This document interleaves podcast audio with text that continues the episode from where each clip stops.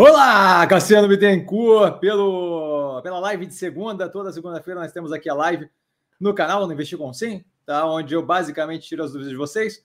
Só postar as dúvidas ali no chat que a gente que eu vou respondendo na ordem de chegada uma a uma, first come, first served. É, e faço aqui o, o, melhor que eu posso para tirar as perguntas. Não tem pergunta boba, não tem pergunta com menos mérito, com demérito, qualquer coisa assim. Tá? É só chegar ali, perguntar e questionar eu estou aqui justamente para isso. Sempre bom começar com um disclaimer, que eu falo aqui nada mais é do que a minha opinião sobre investimento, a forma como eu invisto não é, de qualquer forma, modo em geral, indicação de compra ou venda de qualquer ativo do mercado financeiro. Isso dito, também sempre bom começar com uma apresentação. Meu nome é Cassiano Bittencourt, sou formado em Economia pela Fundação Getúlio Vargas do Rio de Janeiro. Trabalhei um bom tempo com análise de crédito corporate, unidades externas no Banco Itaú. É, aí, tudo que fugia da alçada do Itaú BBA, que agora está sendo, diga de passagem, jogado para dentro da estrutura do Banco Itaú, em tudo que fugir das unidades externas, Argentina, Uruguai, Chile por aí vai, tá? Banco da Europa e por aí vai. É, e também trabalhei pelo Itaú com fundo de investimento offshore. Tá? Hoje eu sou investidor e estrategista do mercado financeiro por conta própria. É, vale lembrar que a gente fica aqui aproximadamente até as 10 ou até que acabem as perguntas. Tá? Então, acabando ali as perguntas, a gente encerra também sem nenhum problema. Mas é, o planejamento é sempre, pelo menos, até as 10 eu estar disponível, dependendo justamente da demanda. Às vezes a gente tem mais demanda, a gente tem, a gente tem menos a gente começa diretamente aí com a galera dando boa noite. Já o PC, patrimônio tombado do canal, boa noite, Cassiano. Boa noite, PC. Ele sempre super educado, com boa noite, senhoras e senhores, o clássico dele. Tá. Na sequência, o Ricardão, diretamente de Coimbra, em Portugal. Boa noite, Malta. Boa noite, galera. Super educado, como sempre. Boa noite, Ricardão. É, bora para mais um Uma no Currículo. Valeu por todas as análises, professor. Sempre um prazer.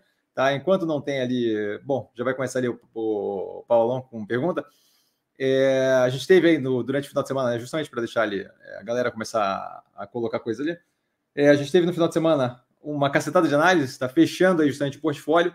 Então, o portfólio do, do canal, né, o meu portfólio, que tem 34 ativos, todos os ativos, sem qualquer exceção nesse momento, estão aí com o terceiro trimestre de 2023 analisado no canal alguns ativos ali com vídeos bem mais longos, exigindo muito mais compreensão e explicação aprofundada, dado o momento que a operação vive, que é o caso, por exemplo, de Grupo Casos Bahia. É, se não me engano, Minerva também teve um vídeo maior. É, e outros ativos ali com basicamente uma passada por cima, dado que a gente não tem muito a explorar e o ativo tem entregue exatamente é, alinhado com o esperado. Né? Caso, por exemplo, de Cruzeiro do Sul Educacional nesse final de semana, caso de Odontoprev também.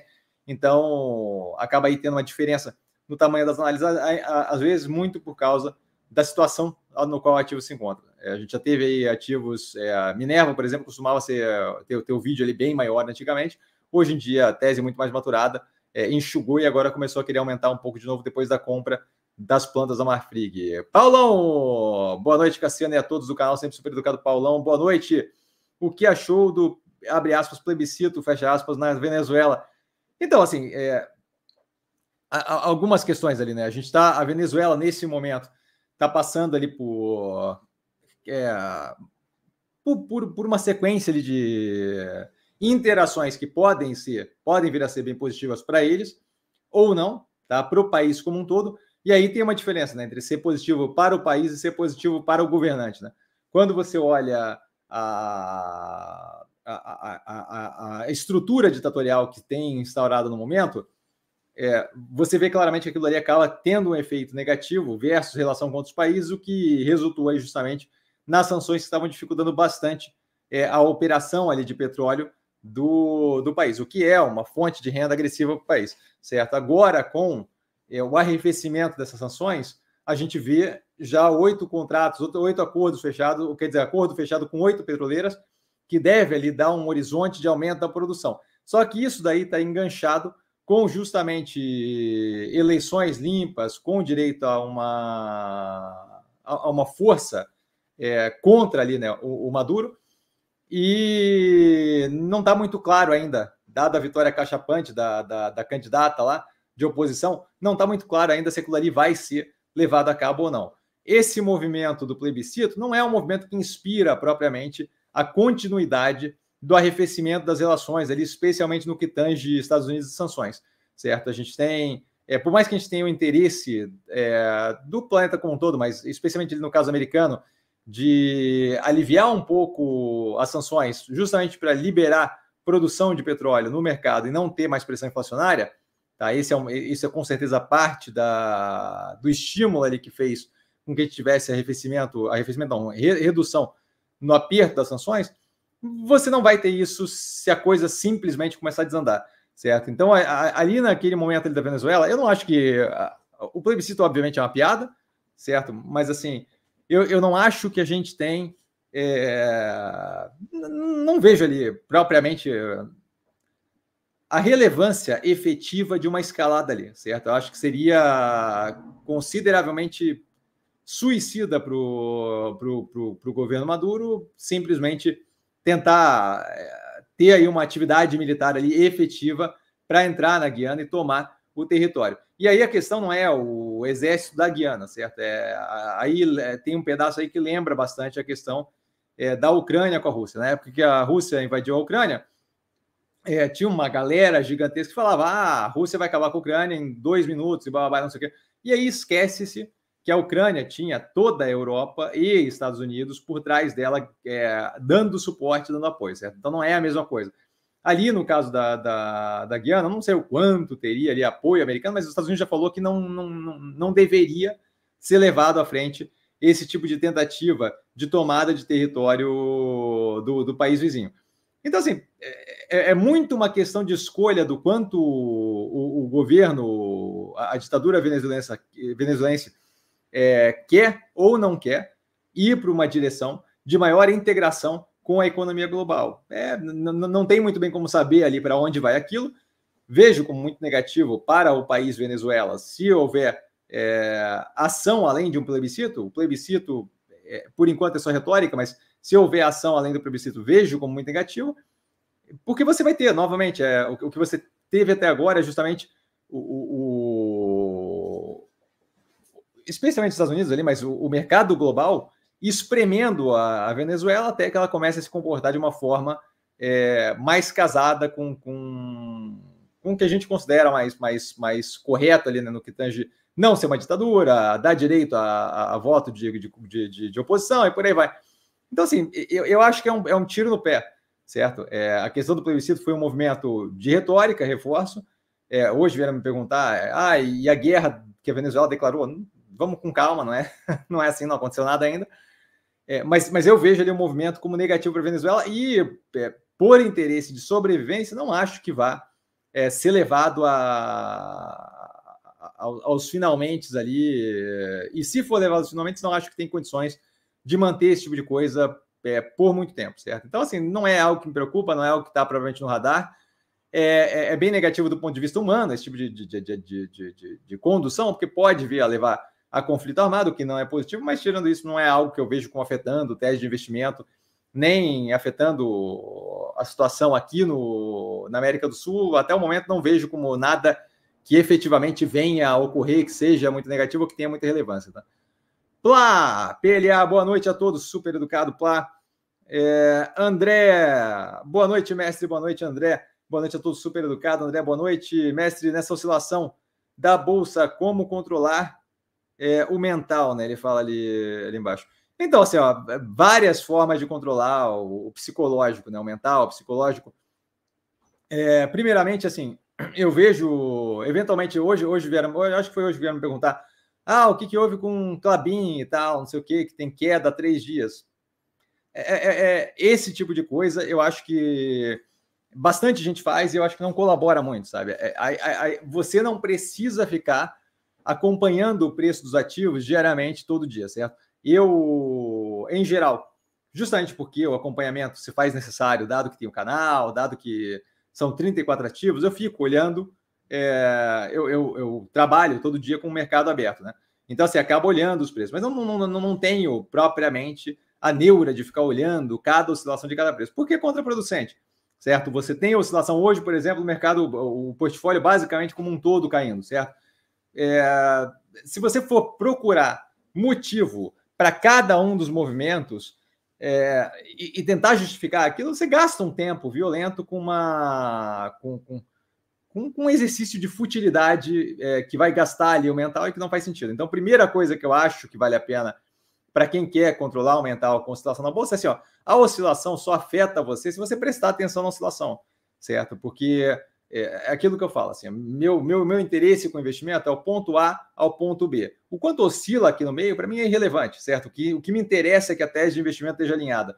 Então, assim, é, se, se você pegar o preço da. Dependendo dos momentos que você pega o, o preço do ativo, se você pegar, por exemplo, o preço do ativo do, do, do, do ponto em baixa ali de 30, 28 reais de Banco do Brasil e pegar ele agora em 54, você vê que não tem propriamente, não, não te causa ansiedade. Se você pegar cada dia a oscilação de quando cai e de quando sobe, aí sobe mais um pouco, aí cai mais um pouco, aí você vê toda a ansiedade é, é, que vem junto com esse tipo de, de, de, de movimento, certo? De ficar olhando cada dia a oscilação do preço.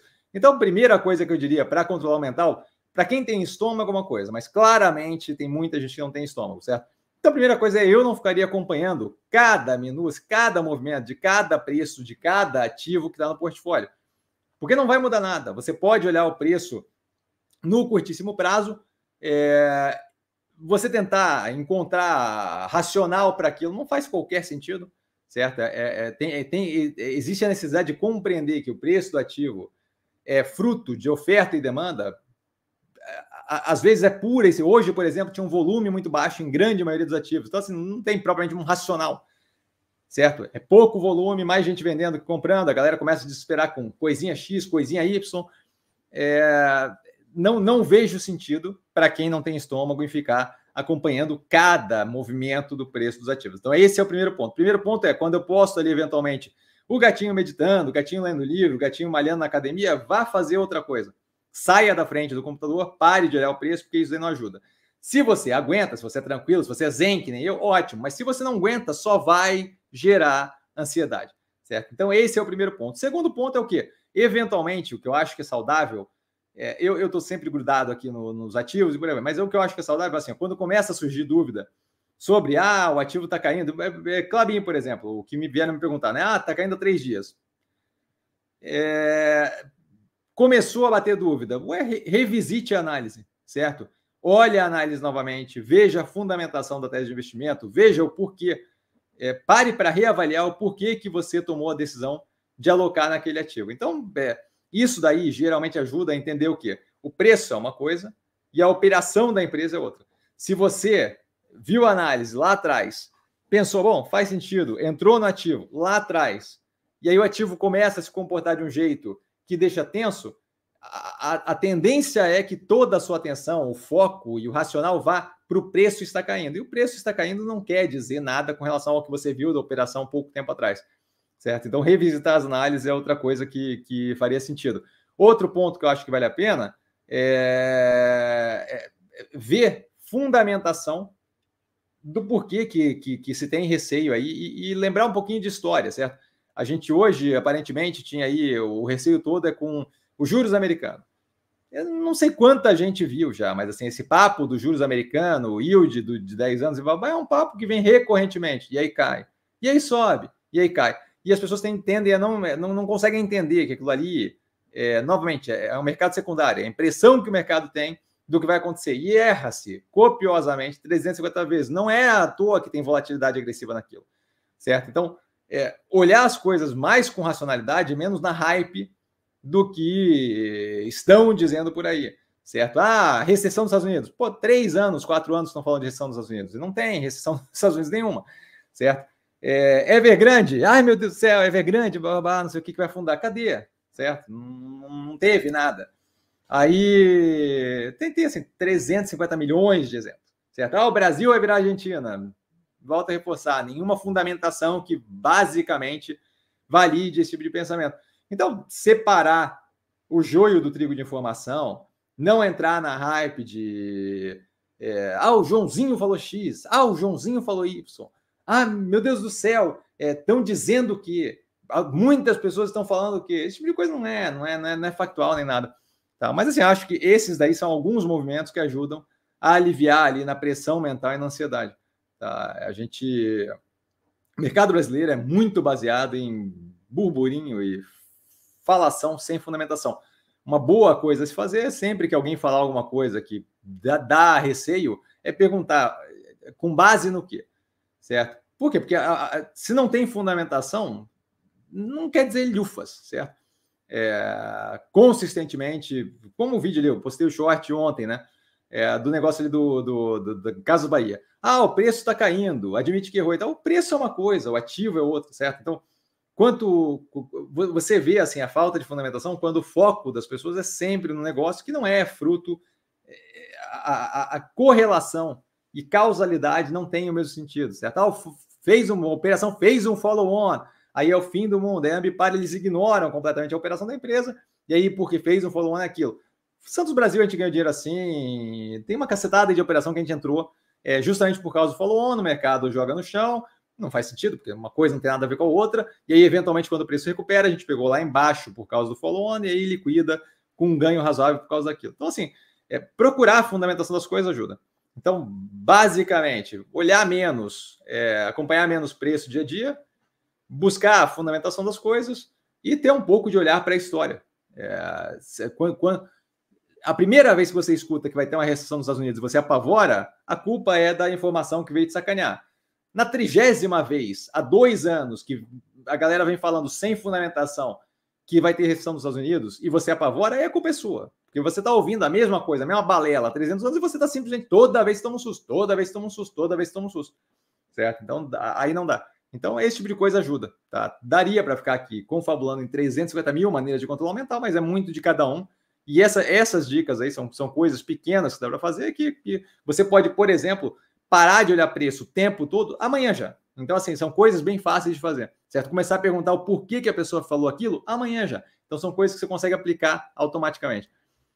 Carlos, boa noite, Cassiano, boa noite, Carlos. Comenta sobre 1003 IMC. IMC deve ser avaliada nos próximos, é, nesse trimestre, possivelmente. Tá? É, não tenho, faz tempo que eu não olho para a operação, tem análise no canal. É uma operação que me chama, na, na época pelo menos, né, me chamou pouca atenção pela quantidade de atitudes que eu vejo ali da gestão como, como pouco positivas. Tá? Eles, eles, por exemplo, tiveram participação no PPP, o Paycheck Protection Program, que era um plano americano ali do, durante o período da pandemia, que era feito para cuidar, para dar apoio a operações de mom and pop shop, né? Operações de pequeno porte, operações é, que tinham ali uma lojinha do, do, de uma família ou qualquer coisa assim, e não para grandes redes de franquia.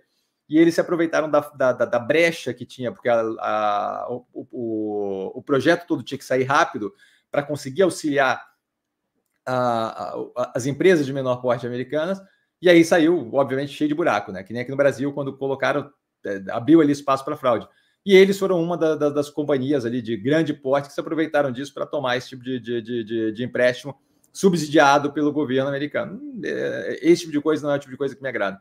Tá? Aí a, a, operação lá tem mais detalhes da operação na época, mas eu tenho que revisitar. Então, para falar do operacional financeiro, alavancagem, de como a operação está indo agora, eu vou ter que ver, eu vou ter que reavaliar a operação nesse trimestre. Tá? Não consigo dar muito mais do que de informação agora, sinto muito. Vale a pena dar uma olhada na análise, é, um pouco mais antiga, mas que está no canal. Tá? Filipão! Boa noite, Cassiano. Boa noite a todos. Super educado, Filipão. Boa noite. É sempre um prazer participar desse espaço de conteúdo racional, claro e objetivo. Fico honradíssimo, Filipão. Desde já grato ao incessante trabalho que norteia nós, mortais investidores. Desde já, uma ótima semana e bons investimentos a todos os amigos do canal. Sempre super gentil, super carinhoso. É, beijão para você, Filipão. É, Luizão, boa noite, professor. E turma, boa noite, Luizão, sempre super educado. Cassiano, por que você investe 100% no Brasil? Ah, então, é, primeiro, se você pegar o histórico aí de. É sempre importante ver o, o que, a gente tem de opções. Né? Se você pegar o histórico de do, do, dos tempos atrás aí, a gente tem consistentemente é, o, o, mercado americano, mesmo tendo alguma queda entre esse período 2019 para cá, ele, ele vem exuberante consistentemente há bastante tempo, certo? Então ele vem ali com precificações que eu considero, não, não é que são descasadas da realidade, mas precificações que eu considero um pouco ricas demais para o meu gosto, certo? Então, assim, quando foi feito o, IPO da, da XP, IPO do Nubank, eu comentei, olha, tá, tá fazendo IPO de um jeito que é positivo para a operação, porque está pegando o mercado nos Estados Unidos completamente inflacionado, completamente exuberante, então vai conseguir captar grana num preço ridiculamente absurdo, mas aquilo dali, como investimento na minha cabeça, não fazia sentido. Por quê? Porque você capta daquele jeito e assim que a coisa começa a cair na realidade, você começa a ter um derretimento. E é o que a gente viu acontecer tanto com o Nubank quanto com o XP, certo? Abertura de capital em níveis muito altos lá fora, e você começa a ver um derretimento contínuo, dado o descasamento da operação, do que eles conseguiram captar. Isso muito pela exuberância do mercado americano. Então, o mercado americano, há algum tempo, vem é, com precificação que eu vejo como muito menos positiva no que tange custo-benefício do que o Brasil. E aí a primeira coisa que você fala é assim, ah, mas as empresas elas são melhores. Sim, mas assim, ó, eu como investidor, eu não eu, eu não eu não comprando a melhor empresa, porque escolher a melhor empresa não é difícil, certo? Eu posso pegar Apple, o Google, o, diabo 4, certo? E investir. Eu ganho dinheiro não quando eu escolho a melhor empresa. Eu ganho dinheiro quando o preço que eu paguei é menor do que o preço que eu estou vendendo. E esse daí, isso daí é muito mais positivo, acontece de uma forma muito mais produtiva quando tem o descasamento entre a realidade da operação e a precificação do ativo no mercado. E aí, isso daí eu vejo aqui no Brasil como muito, muito absurdo, certo? Você teve uma sequência de fatores que levaram os ativos brasileiros a, a níveis que, que, eu vejo como completamente descasados da realidade. Tem uma irracionalidade muito grande presente aqui no Brasil, o que eventualmente vai gera ganho, certo? Se a gente pensar Banco do Brasil, pouco tempo atrás, sendo vendido a 28 reais, não faz nenhum sentido. Certo? Aquilo ali é justamente que eu falo da discrepância. Certo? Você tem um ganho de 28 a, a 54 que está agora, hum, é, é, correndo risco virtualmente zero. Porque aquela operação ali, como foi falado 300 mil vezes, ó, é diferente de uma Petrobras, não é assim para ter a metida de bedelho do governo ali. É muito mais interessante eles fazerem pela Caixa Econômica do que fazer por ali, o BNDES do que fazer por ali. Então, assim, aquilo ali era basicamente dinheiro de graça. Esse tipo de coisa, ah, a operação do Banco do Brasil é a melhor operação do mundo? Não, não é. Não é, certo? A gente tem várias operações nos Estados Unidos que, como operação, muito mais positivas. Google, Apple e por aí vai. Mas eu ganho dinheiro quando eu pego um ativo completamente descontado a 28 e seis meses depois eu estou vendendo ativo por 50, 55 reais. Essa é a graça do negócio, certo? Assim que eu ganho grana. Então, isso daí, a, a parte, a parte dos Estados Unidos está é, eu vejo né, como exuberante há muito tempo, é, é algo que me faz é, comparativamente preferir o Brasil. Tá? Outro ponto é assim: se você pega é, Europa, por exemplo, a Europa tem algumas coisas interessantes, mas o meandro ali é, de, de, de, de, bolsa não é propriamente. É, é, tem, uma, tem uma vibe meio velho mundo, assim, não tem propriamente coisa acontecendo nos países mais relevantes da Europa, como a Alemanha, que, que chame muita atenção certo? Que, que seja assim, ah, disruptivo e revolucionário, e babá. Você vai ter empresas de grande porte que têm um nome há, há bastante tempo e que não, não, me oferecem ali grande coisa de, de imaginar revolução, evolução agressiva, grande. É, é, é um mercado mais, mais maturado, certo? É um mercado que não me oferece tanto altas e baixas como o brasileiro. Então, essa menor volatilidade é, com, com, com opções que eu vejo como menos sortidas ali, menos, menos, menos é, opção ali de, de, de, de, opções que são interessantes, de ativos que são interessantes, é outra coisa que não me atrai muito, certo? Aí, é, estando envolvido ali com a proximidade com um conflito Rússia-Ucrânia, dando, tendo que lidar com um processo inflacionário agressivo, especialmente ajudado ali, sem muita clareza de para onde ia quando começou o conflito da Rússia com a Ucrânia, é, são fatores ali que também não chamam atenção, certo? São fatores que eu tenho muito menor proximidade, eu tenho muito menor é, conhecimento da entranha da coisa, apesar de ter morado lá fora um bom tempo, muito menos conhecimento da, da entranha da coisa, então, assim, é, custo, oportunidade, me parece melhor Brasil. Aí, se for comparar o Brasil com outros mercados emergentes, o grande lance de mercado emergente, que, que dá um diferencial agressivo, é você conhecer o mercado emergente por dentro. Porque mercado emergente ele se comporta de um jeito bem mais volátil e bem mais agressivo do que mercados maturados, como Estados Unidos, Europa. Europa aí pode pegar a França, a Itália, é, a Alemanha, por aí vai. Tá? É, mas mercados emergentes se comportam de um jeito muito mais volátil do que mercados é, maduros, certo? De modo que ter o conhecimento de funcionamento das instituições do lugar, ter o conhecimento de funcionamento da economia local ajuda muito na hora de, de avaliar certo? Você pega um mercado é, mais emergente, estilo Israel, estilo Turquia. Turquia está tomando na cabeça agora, mas imagina a Turquia mais, mais estável. É, Turquia, é, o próprio mercado chinês, e por aí vai, chinês não é propriamente é, emergente, mas a bolsa lá tende a se comportar de forma muito agressiva eu conheço muito mais do Brasil, eu tenho muito mais condição de fazer julgamento de movimento político no Brasil, eu tenho muito mais condição de fazer julgamento da, de, de, andamento da economia, evolução da economia no Brasil do que eu teria em outros mercados emergentes. Então, volto a reforçar. É, o custo de oportunidade, dessa vez agora, nesse é, falando de mercado emergente, muito mais por desconhecimento da minúcia de outros mercados do que o do brasileiro, me favorece o mercado brasileiro. Certo? O mercado brasileiro se encontra no momento num cenário que eu vejo como descontado, certo? É, com descontado agressivamente, com várias aberturas de preço que, na minha cabeça, fazem zero sentido em vários ativos. Tá? Então, tem ali uma precificação versus o que operações entregam que torna interessante. E essa volatilidade toda que tem, que é o que causa o receio todo e o apavoro das pessoas, é uma coisa que não me incomoda, porque é, política, economia local, doméstica, que é uma coisa que eu sinto que eu entendo bastante. Não à toa, é, o que a gente fala aqui de, de, o que eu falo aqui de direcionamento que vai acontecendo, inflexão do macro, redução paulatina de juros, entrega da economia e por aí vai, tem acontecido, certo? Então eu me sinto muito mais confortável em um mercado volátil que tem espaço de preço agressivo pelo desconto e que eu conheço bem. Por isso, o capital 100% alocado no Brasil nesse momento. Pode ser que eventualmente as coisas virem? Pode ser, mas eu ainda continuo vendo o Brasil com a precificação ridícula e absurdamente descasada em geral. Então, nesse momento, o que me chama a atenção são justamente os ativos aqui. É, um, um ponto que deixa claro aí é, o, o, quão, o quão confortável eu estou aqui é que a gente está 100% alocado, não só no Brasil, mas está 100% alocado, o portfólio basicamente todo alocado, certo? E toda vez que, virtualmente toda vez que entra capital novo, aquele capital já é realocado. Por quê? Porque tem muita opção, muita. Eu vejo, pelo menos, é, muita opção descontada, que quando eu olho médio e longo prazo é grana. Então, isso daí gera uma dinâmica onde é, tem tanta coisa para alocar, tem tanto espaço para é, é, posicionar dinheiro, que raramente o dinheiro para na mão certo? Ele já tem para onde entrar, já tem para onde entrar. Isso daí é um mercado que, que, que floresce, esse é um mercado que, que, que me agrada, certo? A gente está a gente tem visto aí girar ciclo atrás de ciclo de investimento do portfólio, onde ativos que lá atrás entraram como ah, é o fim do mundo, pagaram e voltaram a ser alocados em outros ativos. A gente viu Santos Brasil, Login, é, Taesa, Mills e por aí vai. São todos ativos que não estão mais no portfólio, passaram e tiveram esse ciclo. Certo? A gente continua vendo isso. Agora com o Banco do Brasil, é, possivelmente Soja 3, possivelmente, eventualmente, Engie, por aí vai, certo? Então, espero ter sido claro aí. Alexandre, sempre presente.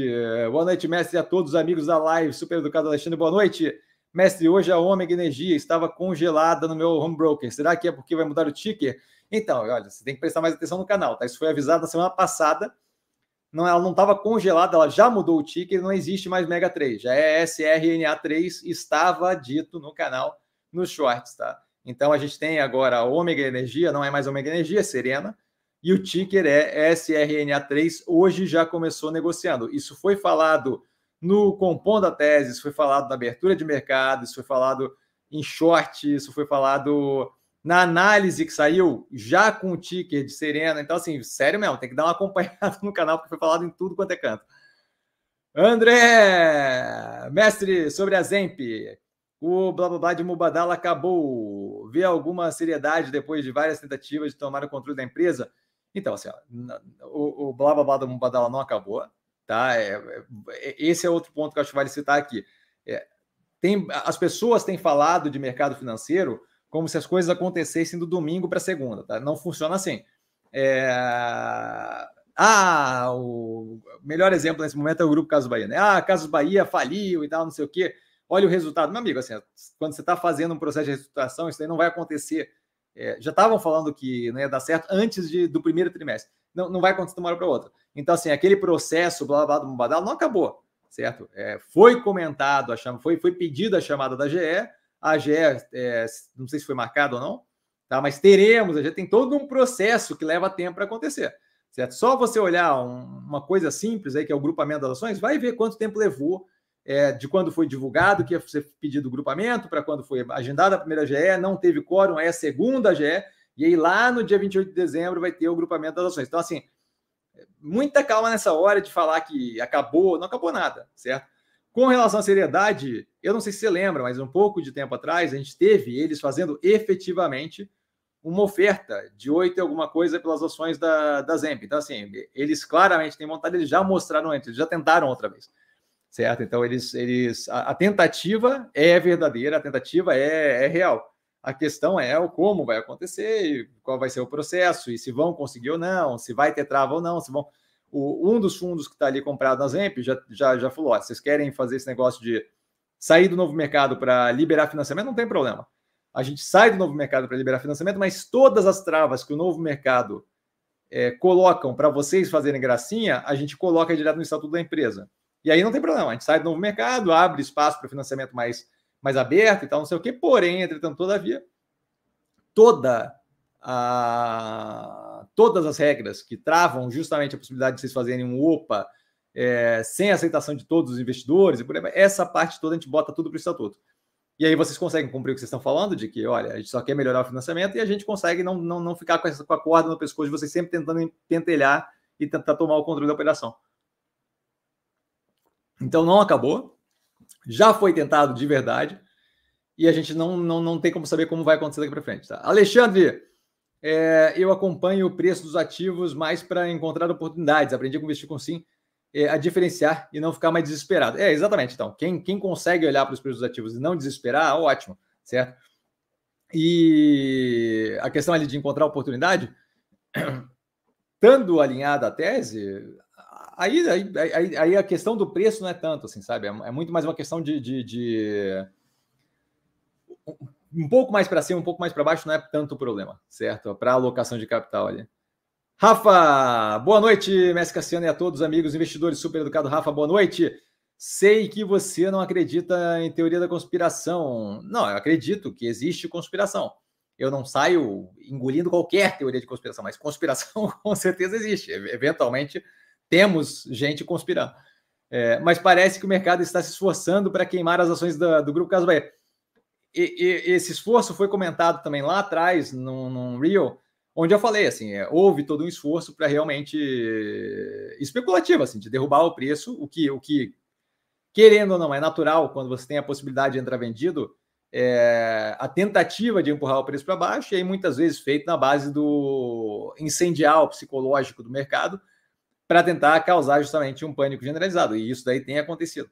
É, a, gente, a gente viu agora essa notícia, notícia é, aparentemente tinha uma nota de uma coluna de opinião que saiu na Veja, tipo um furo de reportagem, mas saiu e a Veja já retirou a matéria na mesma hora. Eu, eu nem cheguei a conseguir abrir, porque quando vieram me falar, a Veja já tinha retirado. E aí, print enviado para lá, print enviado para cá, mas a matéria foi retirada.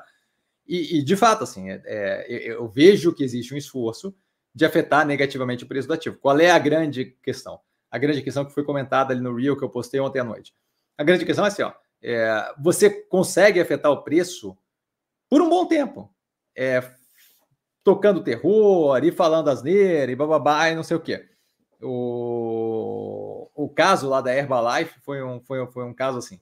É, o cara que entrou contra ela, um fundo grande, entrou contra ela, é, dizendo que é pirâmide, e, e até acho que era pirâmide, é, entrou contra ela dizendo que era pirâmide, conseguiu e tal afetar. Ele, é, ele é um cara que entrava vendido assim várias vezes e fazia ganho. Não lembro agora quem é o nome, qual é o nome do cara, mas o entrou com fundo vendido e babá.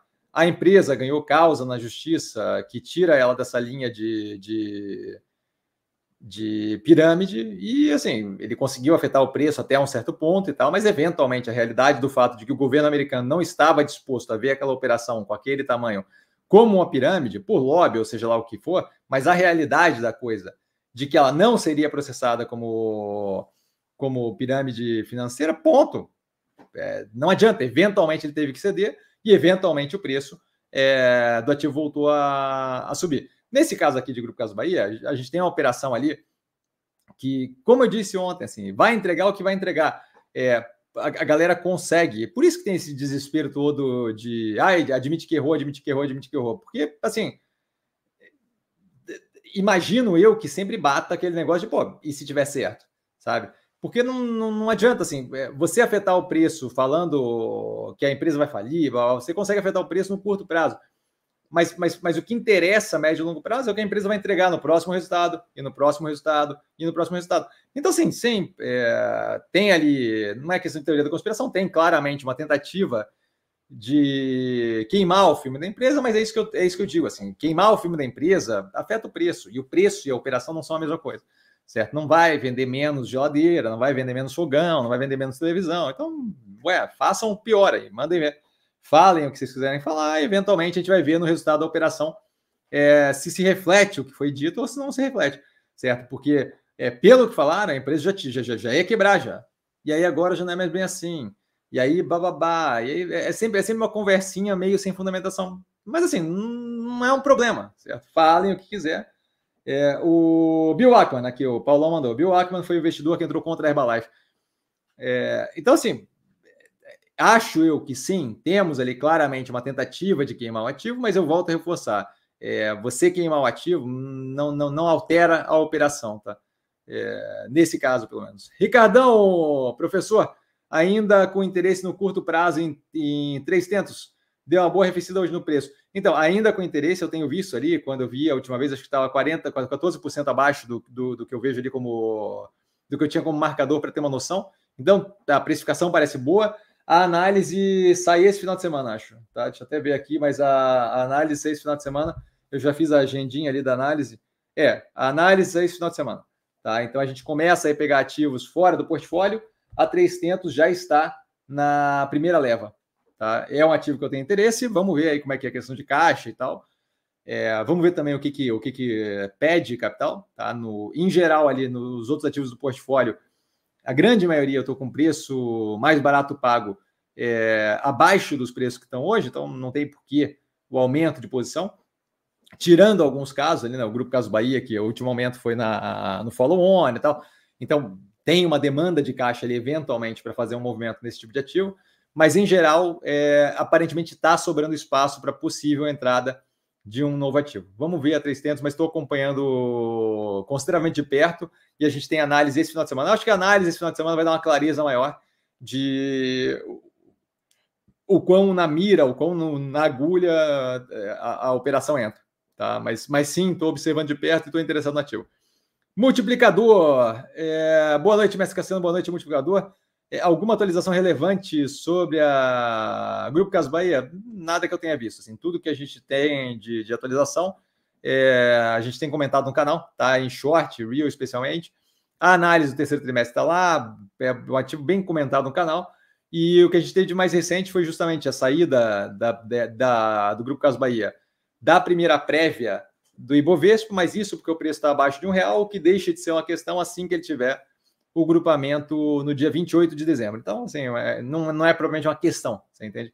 Mas essa, essa foi a última questão relevante com o Grupo Caso Bahia. E aí, se você está falando por causa da queda do preço de hoje, você deveria ver o mercado como um todo, que você vai ver que não é Grupo Caso Bahia caiu.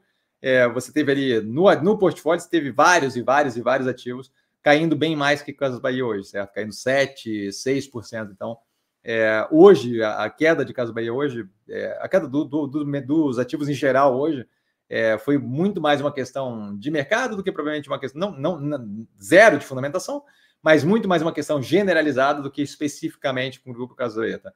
Mas não vi nenhuma, não, tivemos nada relevante. Tudo que tem relevante está no canal e não tem nada é, desde sexta-feira passada, que foi a notícia, sexta-feira passada, semana passada, que foi a notícia ali do. que também discutível quão relevante é, mas de saída da prévia do, do Ibovespa. André, Vamos dar o like para o mestre, o André pilhando geral. É, Romério, boa noite a todos. Super educado, Romério, boa noite. Trader, parece que o ciclo é sempre o mesmo. Recessão dos Estados Unidos e juros subindo, a renda variável colocada de lado. É, não tem recessão nos Estados Unidos e os juros é, não está subindo. Ele está num nível é, de restrição monetária, mas não está subindo. Então, assim, tem que ver se, se o ciclo é o mesmo. Assim, os Estados Unidos acabou de entre... os Estados Unidos entregou um PIB no terceiro trimestre de 4,9 e aí eles viram que na revisão não era 4,9, era 5,2%. Então, assim, não tem provavelmente uma recessão. Se você olhar o PMI, o Purchase Manager Index desse de novembro, eu, eu postei acho que anteontem, ontem, semana passada talvez, acho que eu acho que não, acho que hoje de manhã no abertura de mercado de manhã. Se não me engano, 50,9 é o industrial dos Estados Unidos, então assim, crescendo.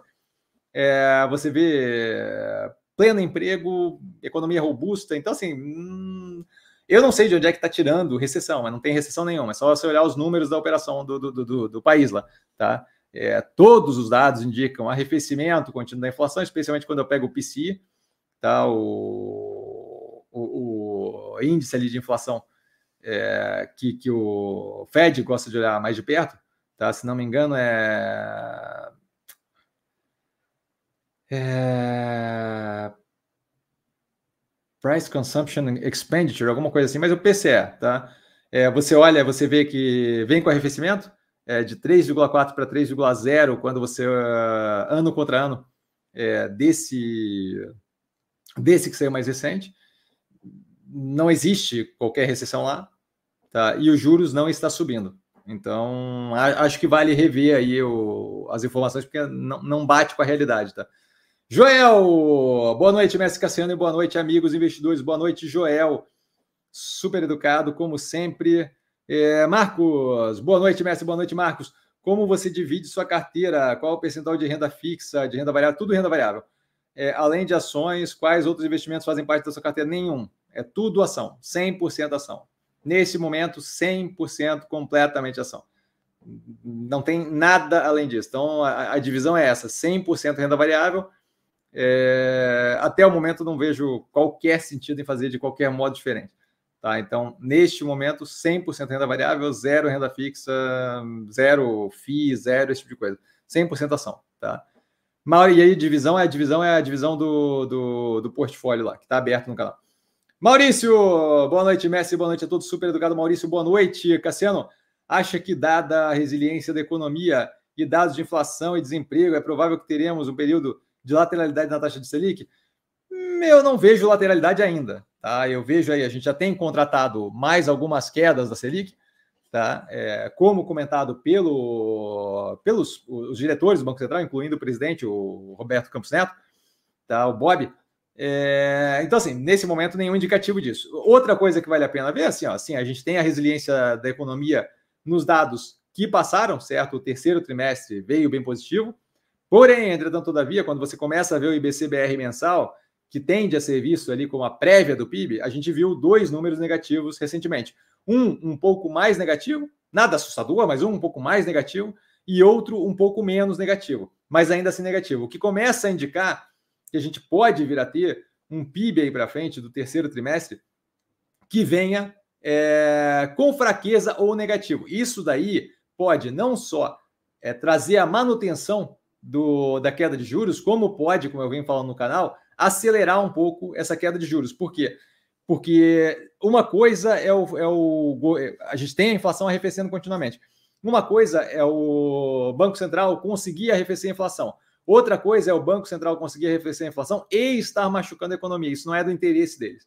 Então, isso daí pode gerar uma. Vejo eu, né? Pode gerar uma aceleração ainda da, da, não só uma continuidade da queda de juros, mas uma aceleração, tá? De talvez é, talvez até lateralizar no mesmo ponto, talvez é, daqui a sei lá três, é, três, quatro reuniões ele pare para lateralizar e ver o efeito daquilo ali é, no, no, na economia e ver como é que fica, como é que as coisas se encaixam, certo? Você vem numa descida, descida, descida, descida eventualmente você estaciona só para ver como é que é. Pode ser que eu tenha pausa para ver como é que fica no mesmo período de tempo, mas talvez em nível mais baixo, dado a aceleração da queda, se a gente tiver a confirmação de algum dano sendo feito ali na economia, que é o que vem indicativo, como, como indicativo é, pelo IBCBR. Tá? Então, não vejo, não vejo isso daí. E depende do que você chama de lateralizar a taxa Selic, certo? A taxa Selic vai ter algum nível que ela vai parar.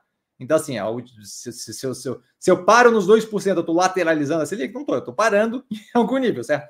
Então depende do que você chama de lateralizar. Não acho que é lateralizar, porque aquilo ali não é um negócio.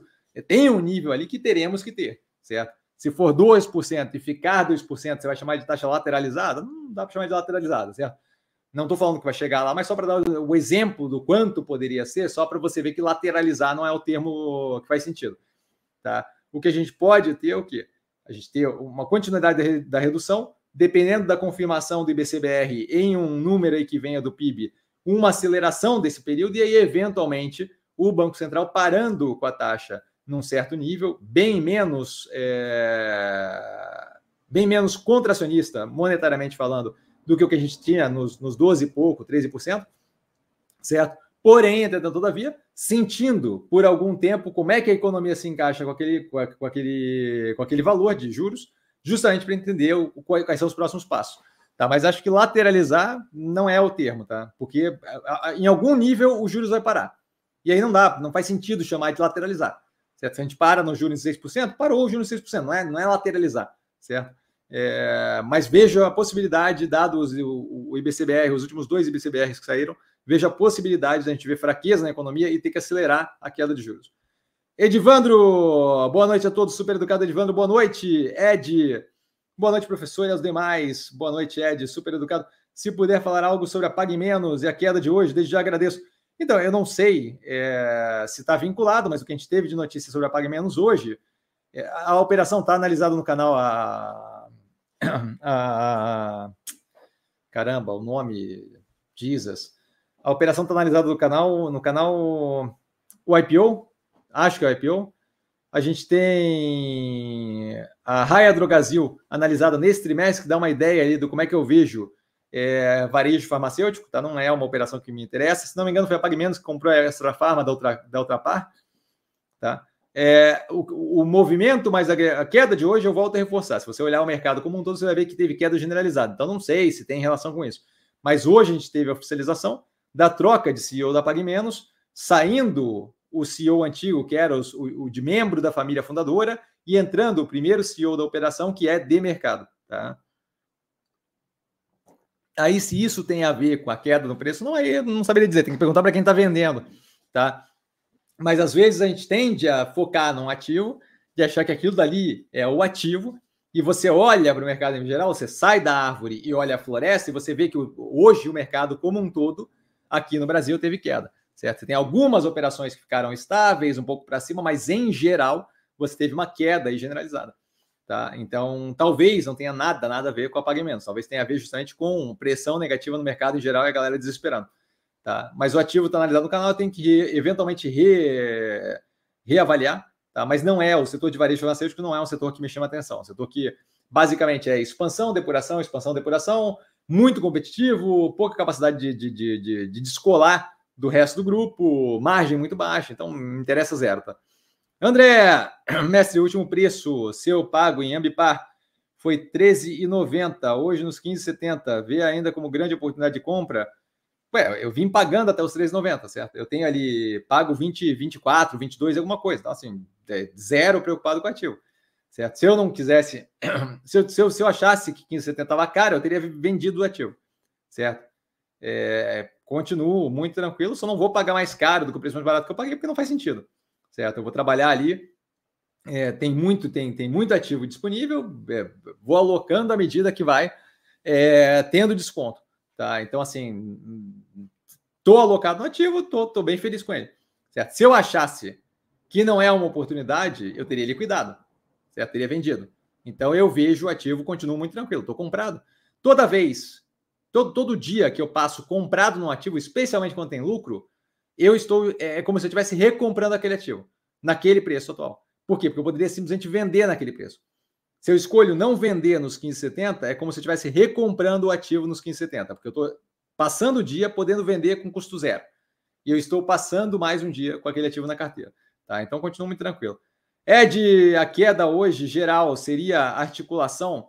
É, aí é a teoria da conspiração, sabe? Não, não, acho que você consegue é, não, não, acho que você consegue é, articular com todo o mercado é, movimento assim. Você tem é, é, um mercado bem pulverizado, certo? Então você tem a tomada de decisão das pessoas e não, não vejo qualquer evidência de que tenha qualquer articulação. Eu não trabalho com coisa que eu não vejo evidência, tá? Então não não, não, não saberia é, não, não saberia dizer não acho que tem como é, falar categoricamente se sim ou se não, mas eu não trabalho com esse tipo de coisa de, de, de conspiração nem nada disso. Acho pouco, acho forfeit, acho pouco, Acho, acho um delta absurdo ali, a ideia de articulação com todos os envolvidos. Certo? Todos os envolvidos é uma, é uma cacetada de gente. E, e ninguém vaza nada. É estranho pra caramba. Jorge, boa noite, investidores. Boa noite, Jorge, super educado. Vamos para mais uma grande live, começando com um like. Fico agradecido. Vanessinha, nossa rede de bateria. Boa noite, Cassiano e colegas investidores, sempre super educada. Boa noite, Vanessinha. Salve, Messi, na certeza da qualidade da live. Like dado. Bora dar like, pessoal. Bora lá, sempre aliciando todo mundo. Beijo, Vanessinha. Rogério, boa noite, Cassiano. Boa noite, Rogério. Poderia dar a sua opinião sobre o caso da 3R, 3R Petroleum? É, abraço. Então, é, devo admitir, assim, faz, faz muito tempo que eu não olho para a operação.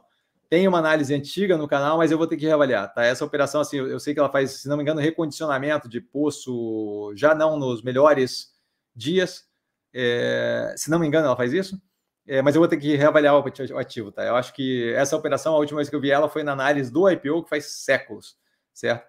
Então, não, não, não acho que a minha avaliação sobre isso agora, assim, de bate-pronto, vai ser algo que vai agregar em nada. Tá? Então, é um ativo que eu tenho que reavaliar, vou ficar devendo, Rogério, porque de cabeça não vai. Tem uma análise no canal, vale a pena dar uma olhada lá. Você vai ter pelo menos uma ideia de como eu vi o ativo lá no IPO. Agora, eu vou ter que re revisitar o ativo, certo? A gente está fazendo isso consistentemente de reciclar e de revisitar ativos mais antigos. É, agora que a gente só volta a ter resultado lá para final de fevereiro, começo de março, eu devo ter um bom tempo aí para avaliar bastante ativo que tem análise lá para trás. A gente tem feito isso consistentemente, mas a 3R ainda não, não consegui chegar, tá, cara? Sinto muito. Jorge, boa outro Jorge. Boa noite, Cassiano. Boa noite, Jorge. Sobre Embraer, fez fechamento de negócio na Arábia Saudita. Vale a pena investir na empresa? Tem análise no canal? Eu não acho que esse tipo de gatilho deveria fazer você investir em nenhuma operação. Não se toma decisão com base em fechou um negócio, tá? Então, o fato dela ter fechado o negócio zero de, de, de, de, de, efeito ali para mudança de tese de investimento é positivo para a operação, mas ela fechou um contrato, não quer dizer nada. É como se você dissesse, é, pô, meu, meu, obviamente numa proporção menor, mas ah, meu, meu cunhado comprou na Casa Bahia, devia comprar a Casa Bahia. Não é assim que funciona, certo? É, a análise da Embraer está. Cadê? Jesus, faz tempo assim? Embraer, Embraer, Embraer. Eu sei que tem, tinha análise, não tinha? É, eu já não sei mais nem onde é que tá. Mas tem análise da Embraer, eu não tenho qualquer. É, tá mais antiga já, tem que revisitar. É, não tem qualquer interesse no ativo, tá? Mas daí teria que dar uma olhada no pormenor ali na análise, porque de cabeça não lembro. Tá? O fato dela ter fechado um contrato, mais um, né? Diga de passagem, porque ela já vinha fechando alguns ali de, do, do, se não me engano, o KC390, o C390, alguma coisa assim, o cargueiro dela. É, é positivo, mas é isso, assim, é, é, um contrato de uma operação que vive disso, de, de, de, fechar contrato de venda de avião. Então, assim, não é nada que, uau, meu Deus do céu, que incrível, certo? É, é a continuidade da operação é, entregando é, produzindo, certo? Fazendo o que ela faz consistentemente. Então, não vejo isso como algo que chama atenção. Mas daí, para análise, tem que dar uma olhada lá na análise do que está no canal e eu tenho que revisitar eventualmente, tá? É, é, é, às vezes, assim, é, acaba faltando aí vários ativos que vocês me perguntam aqui, mas é que, galera, assim, ó, muito ativo, um Cassiano só, então às vezes tem alguns aí que eu não consigo, é, que, que, não estão em dia, mas a gente está justamente trabalhando aí para botar em dia, tá? A gente que eu quero dizer eu, né? Porque eu faço sozinho isso aqui. Jorge, mestre, a liquidez diária da Neogrid está em 590 mil reais o dia. O desinteresse sobre a ação tem a ver com o desinteresse com a empresa, com empresas menores do Brasil? Tem que perguntar para quem está operando. Eu não tenho, eu, eu, sou o cara que tem interesse na ação, certo? Não tem como falar pela vontade de terceiros. Então, assim, o interesse ou desinteresse da operação tem que ver com quem com quem com quem está operando, certo? Com quem está operando menos. É, liquidez em geral mais baixa agora vem justamente da percepção de risco mais alta, que é natural. É, você tem aí um momento onde a galera está fora do, da renda variável porque está com muito receio, muito medo. Da vibe lá do o, estabilidade psicológica do mercado, rato banhado a gasolina pegando fogo. Então, o momento para o mercado como um todo não está inspirando propriamente confiança em assumir risco. Então, você acaba tendo uma redução de volume generalizado, especialmente em ativos que têm menor popularidade, que são de menor tamanho, por aí vai. Mas, assim, o porquê do desinteresse tem que perguntar para quem está operando vendido, para quem está vendendo o ativo. Eu estou comprado, certo? Hum. E mesmo que eu tivesse vendido, eu não consigo falar pela, pelo mercado financeiro como se fosse um monolito, como se fosse algo homogêneo, sabe? Filipão, mestre, estou no momento lendo o Unknown Market Wizard, do Jack Schwager, talvez. Uh, se, eu, se, eu, assassinei o sobrenome do cara eu sinto muito. Não sei se conhece, não, não conheço. Esse livro tem histórias e resultados auditados dos traders desconhecidos, cerca de 12 entrevistas, entrevistados. Não, não, não tenho ideia de qual é o livro. Já volto ali no Pedro. O livro é muito interessante, pois expõe a diversidade de estilos de traders, métodos e histórias de carreira dos mesmos. É... é ele, ele continua lá, vamos no Pedro aqui antes. Pedro, boa noite, boa noite, Pedro. Pedro continua. O PIB que divulgam trimestralmente informa crescimento real, desconsiderando inflação. Como acha que vai vir esse trimestre no Brasil? Olha, a metodologia do PIB tem que ver. É... Acho, acho eu tenho a impressão de que é real, mas eu não tenho de cabeça, tá? Mas isso daí, assim, ó, não, não é difícil. Google, PIB, é, crescimento real, desconto da inflação, rapidinho você, você, você descobre, tá? A, a, questão ali do. Não é um número que propriamente eu, eu, eu presto muita atenção, mas você. Se você digitar isso no Google, você rapidamente tem a resposta disso da metodologia, não lembro de cabeça, tá? E aí ele fala como você acha que vai vir o é, esse trimestre no Brasil. Só com bola de cristal, a gente tem um indicativo aí do IBCBR, como falado ali em cima, né, que costuma ser chamado de a prévia do PIB, que vem aí com algum efeito negativo. Então a gente deve ter, é, no mínimo, algum nível de arrefecimento versus o trimestre anterior, certo? Talvez não venha negativo, mas deve vir menos positivo do que veio o trimestre anterior. Basicamente é isso que a gente pode falar. É, acho que o foco exacerbado no número do PIB é, é contraproducente, certo? Aquilo ali não é propriamente um número que tem uma grande relevância tá? Mas pelo indicativo que a gente vem tendo do IBCBR, a gente deve ter algum nível de arrefecimento versus o trimestre anterior. Filipão, eu já te perguntei sobre profissionais e diretorias que você acompanha e confia quanto às operações. Te pergunto agora se existe livros, autores ou alguma personalidade que lhe agrega no seu método. Não, com relação a é isso, Lance, eu não sou muito da vibe de guru, sabe? Então, assim, é, eu, eu gosto de várias ideias que são fundamentadas e que fazem sentido de várias pessoas diferentes. Mas daí a pessoa não é o foco, certo? Então não tem assim autor, livre, blá, blá, blá certo? Tem alguns pensamentos, algumas ideias. É, eu vejo o ser humano muito como o ser humano é, tá? O ser humano tem partes muito boas, partes muito ruins, partes mais ou menos. Nenhum ser humano é, é uau, meu Deus do céu, um exemplo, certo? Então você pega, eu, eu, sou muito menos de pegar, ah, eu gosto desse cara, eu gosto daquele cara, eu sou muito mais de pegar pedaços do que são do, do que é falado, certo? Então, assim, é, tem muita coisa que embasa vida em geral, o que eu faço, trabalho, por aí vai, mas tem o quê? Ideias colocadas por pessoas é, em momentos diferentes da história, muitas vezes pessoas que, que, que é, tem, tem um consentimento e tem um, um, uma concordância entre todos os, os, os, seres do planeta, que a pessoa não é a pessoa mais positiva, e ainda assim, aquela ideia específica é, é positiva. Então, é, nesse momento agora, por exemplo, é, com o mercado financeiro, uma frase que eu sempre lembro, e agora não lembro se foi o FDR que falou, o Roosevelt, mas se não me engano foi ele, é, There's nothing to fear but fear itself mais ou menos por aí. Tá? Talvez eu esteja parafraseando, porque não é. Eu não sou muito de ficar citando o Joãozinho, falando, olha, Joãozinho, parecendo que o eu sei do cara, mas não tem nada para temer do que o medo em si mesmo. Esse tipo de coisa acho que está bem casado com o mercado hoje em dia, certo? E aí eu volto a reforçar aquilo ali que eu falei, certo? Ah, mas você gosta do FDR? Não tem nada a ver com o FDR, certo? A questão não é o cara, a questão é que a frase é válida, a frase tem fundamentação, a frase se encaixa com o período, com o momento que a gente vive, é, ele, por acaso, foi a pessoa que falou, e a, a frase tem fundamentação. Então, o Kennedy também, o JFK, é, é, outro cara que, sim, e eu não sei porque eu tô lembrando desses, desses presidentes americanos especificamente, mas o tem o Trump também. A lot of people are saying, mas brincadeiras à parte, o JFK, quando ele faz aquele discurso sobre ir para a Lua, também bem interessante e tal. Então, assim, eu, eu sou muito. O que eu, o que eu acho que tem validade, que são coisas que eu, que me agrega, que ajuda a me construir, blá, blá, são ideias e não pessoas, certo? Pessoa é corrompível, a ideia não. Pessoa é inconsistente, ideia não. É, a ideia específica não.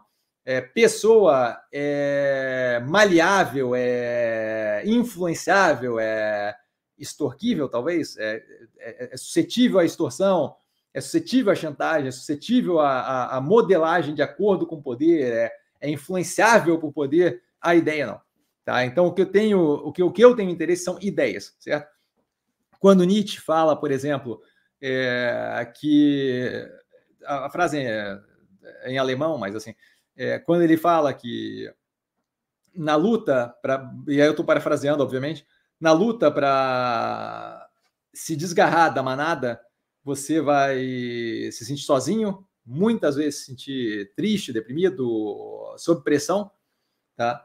mas não tem nada, não tem preço na, na vida alto demais para ser dono de si mesmo. Então, assim, volta a reforçar, Nietzsche, 500 questões para resolver, inúmeros pontos para criticar, mas a frase é muito válida. Tá? O Paulão aqui me mandou a frase do. Mandou a frase aqui, acho que ele até mandou quem é que falou. É, Roosevelt, tá vendo? FDR, é ele mesmo. A única coisa, Paulão, Paulão, Paulão tá tenso, né? A única coisa que devemos temer é o próprio medo. Aquele sem nome, sem razão, o injustificado terror que paralisa os esforços necessários para transformar a retirada em avanço. Então, assim, é, a, a, parte da frase que, que, é mais memorável é justamente There's nothing to fear but fear itself, que é, que é a parte inicial ali, que não tem nada, não, não se tem nada a ter medo, que é o medo em si mesmo. E aí tem toda a continuidade da frase. Obrigadão, Paulão. É, então, assim, eu, eu, eu, sou um homem de ideias, eu sou um homem de. de, de o propósito, eu, eu foco, eu, eu, me agrega o propósito, me agrega a ideia, me agrega o, o, o, ponto específico feito, independente de quem for, independente de. Eu, eu não sou do tipo. É, ah, o Elon Musk é, do, é, é top. Não, é, o que ele fez com a Tesla, show de bola. É, ele, ele, ele, hoje em dia, claramente, ele é um ótimo exemplo disso. Fez várias coisas que você pode pegar como positiva. Ele é um débil mental, sem noção, mimado, infantil, e aí, daí, daí só vai para baixo os, os, os, os adjetivos. Mas, assim, vários pontos, várias colocações, várias ideias que fazem sentido. Comportamento completamente fora da casinha, mas assim, várias ideias fazem sentido. E é esse o ponto. Assim. Então, eu sou uma pessoa que é muito mais focado na, nas ideias, no, nos conceitos, no que é fundamentado do que na pessoa. Então, não tenho nenhum. É, nem guru, nem. Ah, admiro esse cara. Eu admiro essa ideia dessa pessoa, Nietzsche. Eu admiro bastante a ideia do Nietzsche. Muita ideia do Nietzsche. Então, tem várias coisas que vêm de Nietzsche que eu acabo admirando. Mas com relação a ele, especificamente, a pessoa não é o ponto, não é ele, certo? É, são as ideias fundamentadas. Então, eu espero ter sido claro, espero não ter me enrolado, me embananado aqui, Filipão. Ele agradece ali embaixo, eu que agradeço, meu amigo. É, e aí a TT, eu nunca sei o que é TT, mas abraço para você. André, mestre, você tem alguma informação de controle da empresa Neogrid vendendo suas ações? Já escutei isso duas vezes, não sei ao certo se é verídico e não sei como ter essa informação. Tem essa informação, obrigado, eu que agradeço. Essa informação tem divulgada no num dos relatórios, eu acho que no ITR, não, não é no ITR, é no negócio lá, um dos, dos informativos que eles entregam à CVM, de, ele mostra ali quanto foi vendido. A última vez que me falaram isso, é, não era bem aquilo que tinha acontecido, o, o, o controlador estava inclusive comprando, tinham diretores vendendo, mas o mais importante de tudo é que isso quer dizer zero, certo? O diretor vendendo a ação da empresa, o cara pode estar querendo comprar um pônei para a filha dele, ou sei lá se se compra pônei hoje em dia, é, mas pode estar tá querendo viajar, pode estar tá querendo diversificar investimento, pode, pode ser o diabo a quatro certo? Então, esse tipo de coisa falam da Neogrid desde que ela abriu o capital e é sempre uma ladainha. É, é, é, volta a reforçar, é aquilo de é, a pessoa investir com base no que os outros estão fazendo. Meu amigo, se eu quiser saber o que os outros estão fazendo, aí, aí, não, aí não dá. Certo? O Joãozinho pulou da ponte, você vai pular da ponte também. Ah, aí se falar que eles têm, eles estão dentro da empresa e tal. Então, se eles estão vendendo, é porque é algo negativo. O Zuckerberg aí acabou de vender uma cacetada de ação, certo? Da meta. A meta está estourando, certo? É, o resultado veio cavalar. Então, assim, é, é, é muito, é, é, é, o tipo de informação que é irrelevante. Mas tem lá, no, eu, eu, não lembro exatamente onde é que é, mas você encontra na internet. Isso na internet que você rapidamente encontra. Tá? Mas no site de RI, você vai ter lá um dos documentos que é entregue à CVM, tem lá justamente a discriminação de movimentação de partes relevantes lá, de, de, de, acho que é partes relevantes que chama, que é justamente diretor, controlador e blá, blá, blá, e eles são obrigados a divulgar todo trimestre, tá? Jorge, não só com Neogrid que a liquidez anda sofrida, a Light tem liquidez ainda menor, mesmo a empresa apresentando melhora nos números. A subida do Ibovespa se deu basicamente nas maiores empresas. Pois é, o Ibovespa, até porque, até porque a Light, né, o Grid não fazem parte do Ibovespa, certo? É, então, assim, volta a reforçar, Ibovespa é uma cesta de, de, de, de ações, não é relevante, tá? Pedro, se uma empresa com valor de mercado de 2 bilhões perde 1 bilhão de patrimônio, patrimônio ou valor de mercado? É, por alguma catástrofe natural, você acha que ela deve é, valor de menos um bi? Ou a operação será a mesma, vale a mesma coisa? Não, é, é, tá, estamos misturando aí coisas diferentes, certo? A gente tem, é, se você está falando de um bilhão de patrimônio líquido, uma coisa é o valor contábil das coisas, valor de mercado que se chama market cap é a soma das ações. Então, assim, estamos misturando muitas coisas ao mesmo tempo, certo? Primeiro, market cap é, é, é a soma do valor de todas as ações que a empresa tem. Nada mais é do que ao, o mercado, ao olhar para aquela operação como um, uma entidade, dando o valor do que eles estão dispostos a pagar por aquilo. Não afeta a operação de forma nenhuma. O patrimônio líquido é um valor contábil, certo? A gente teve a venda aí, como exemplo, a gente teve a venda aí do, da Jorge Lacerda pela Engie, que foi vendida por um valor a menor do que o que estava contabilizado no balanço. Tá? Então, aquele valor que tinha da, do quanto a Jorge Lacerda vale no balanço, a outra parte também foi assim aquele balanço, aquele valor que estava da Jorge Lacerda no balanço da Engie, a Jorge Lacerda ou a outra. Eu não sei se foi a de Jorge Lacerda ou a Pampa Sul que foi vendida a menor, talvez as duas. Mas está lá no, no, no na, nas análises. Tá? Aquele valor que estava contabilizado no balanço não era o valor de mercado realista, certo? Então, aquele é, patrimônio líquido lá que estava contando não era um valor real, era um valor contábil, certo? Que basicamente é uma estimativa na base do conta de padaria certo? Conta em, papel de padaria, dizendo mais ou menos quanto é que vale. Então, volto a reforçar. É, tem alguma discrepância ali da realidade e o que está no patrimônio líquido. E as duas coisas não conversam diretamente, certo? Eu, eu, a Jorge Lacerda explode e aquilo ali é um bilhão do patrimônio, o patrimônio vai para baixo, não necessariamente vai refletir no valor que o mercado vê da operação, certo? Porque não é uma, uma correlação direta. Então, volto a reforçar é, são coisas diferentes que estão sendo faladas. Uma delas depende de uma avaliação contábil, outra delas depende da imagem que o mercado tem da operação.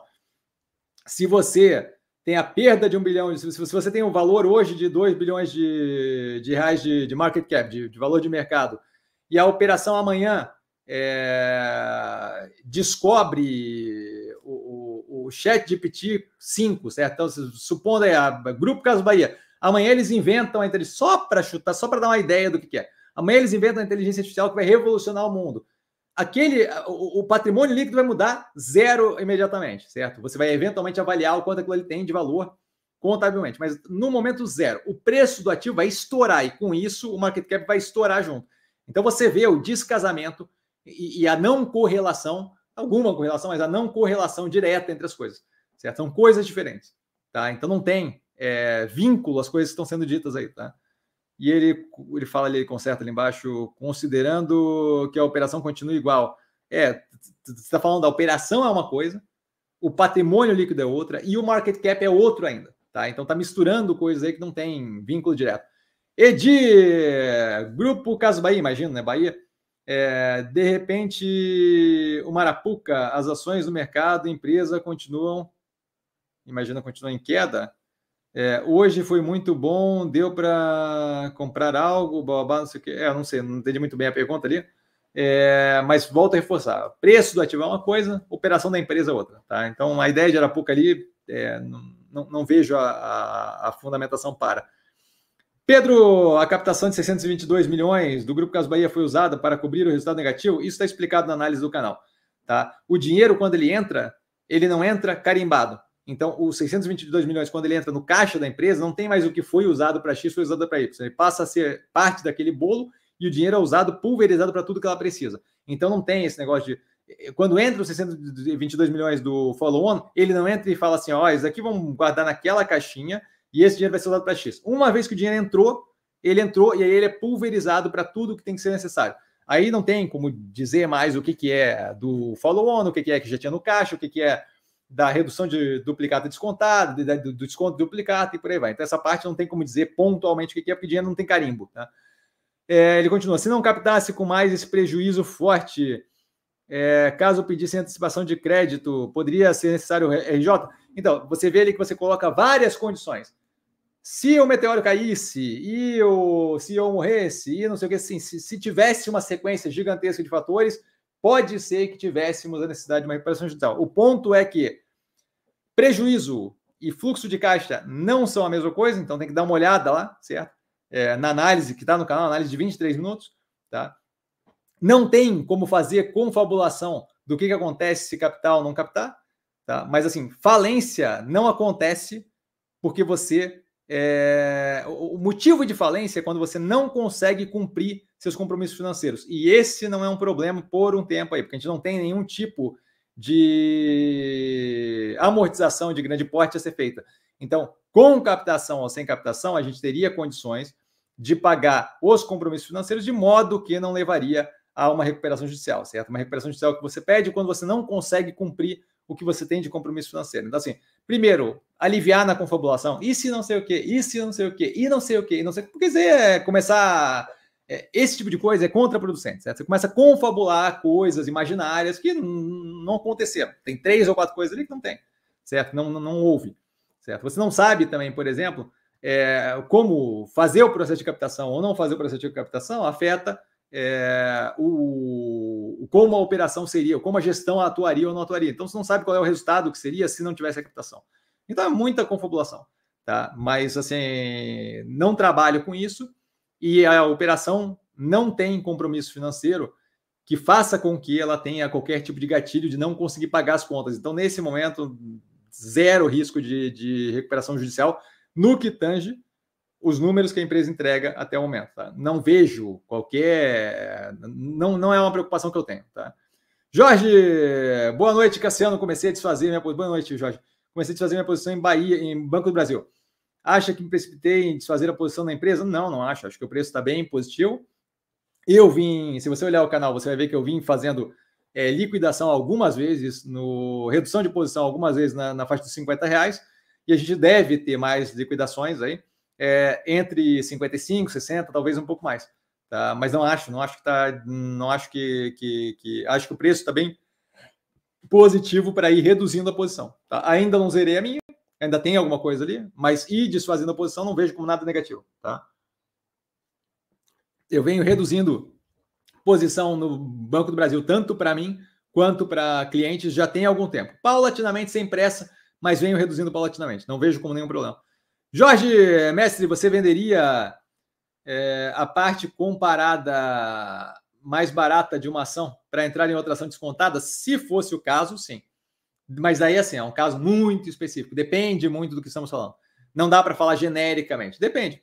Se eu tiver uma operação que, como o Ocean Pact, que está com ganho de 200 e tantos por cento na ponta mais barata, e me aparece uma oportunidade gigantesca e não tem de onde tirar o caixa, eu não vejo como problema certo? Mas aí é, é isso, assim, o que é uma oportunidade gigantesca? Aí teria que julgar, certo? Mas assim, não, não, não, não tenho trava com essa, com, essa possibilidade, só até o momento não, não, não foi necessário. A gente tinha, por exemplo, das últimas vezes a gente tinha, por exemplo, Banco do Brasil liberando caixa para as coisas. Então, não foi uma possibilidade, não foi uma necessidade. Mas sim, pode vir a ser feito. Pedro, o FDIC vai fazer com que a despesa financeira com o CDCI da Bahia saia da DRE? Não. Não. O, o FDIC, isso daí também tem explicado no canal, tem vídeo no canal. É, o FDIC, a única coisa que o FDIC é o quê? É, o, o, a gente tem ali o CDCI, certo? Crédito direto ao consumidor, onde a empresa faz a intermediação. O que ela faz é, ela analisa o crédito dos clientes que compram coisa lá, ela valida, ah, esse daqui pode emprestar, pode emprestar, pode emprestar, pode emprestar, quando ela fala isso, o banco libera limite para emprestar para esse cliente e ela só intermedia, tá?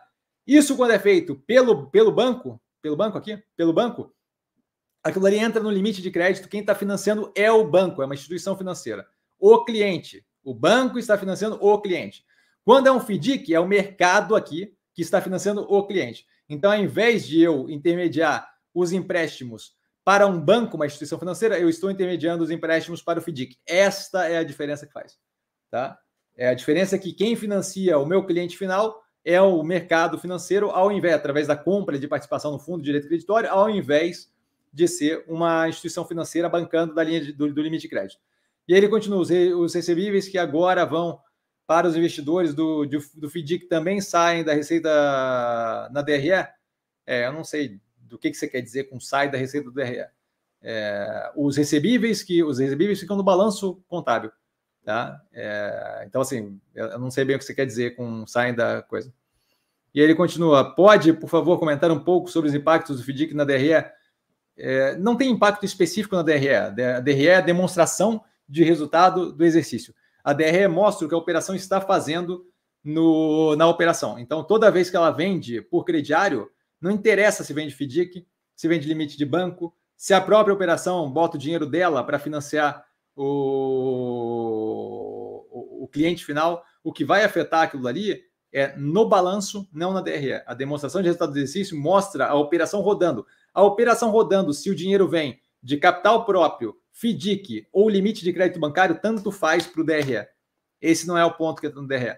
Tá? Então, acho que tem uma confusão aí dos pedaços do, do, do, dos, dos, demonstrativos contábeis de uma, de uma operação, certo? Tem fluxo de caixa, você tem DRE, você tem o balanço. O FDIC aparece, o FDIC vai tirar lá, vai, vai mudar, vai alterar o balanço da, da operação, não a DRE. Tá? A DRE mostra, vai mostrar, a DRE vai mostrar a operação vendendo e ponto.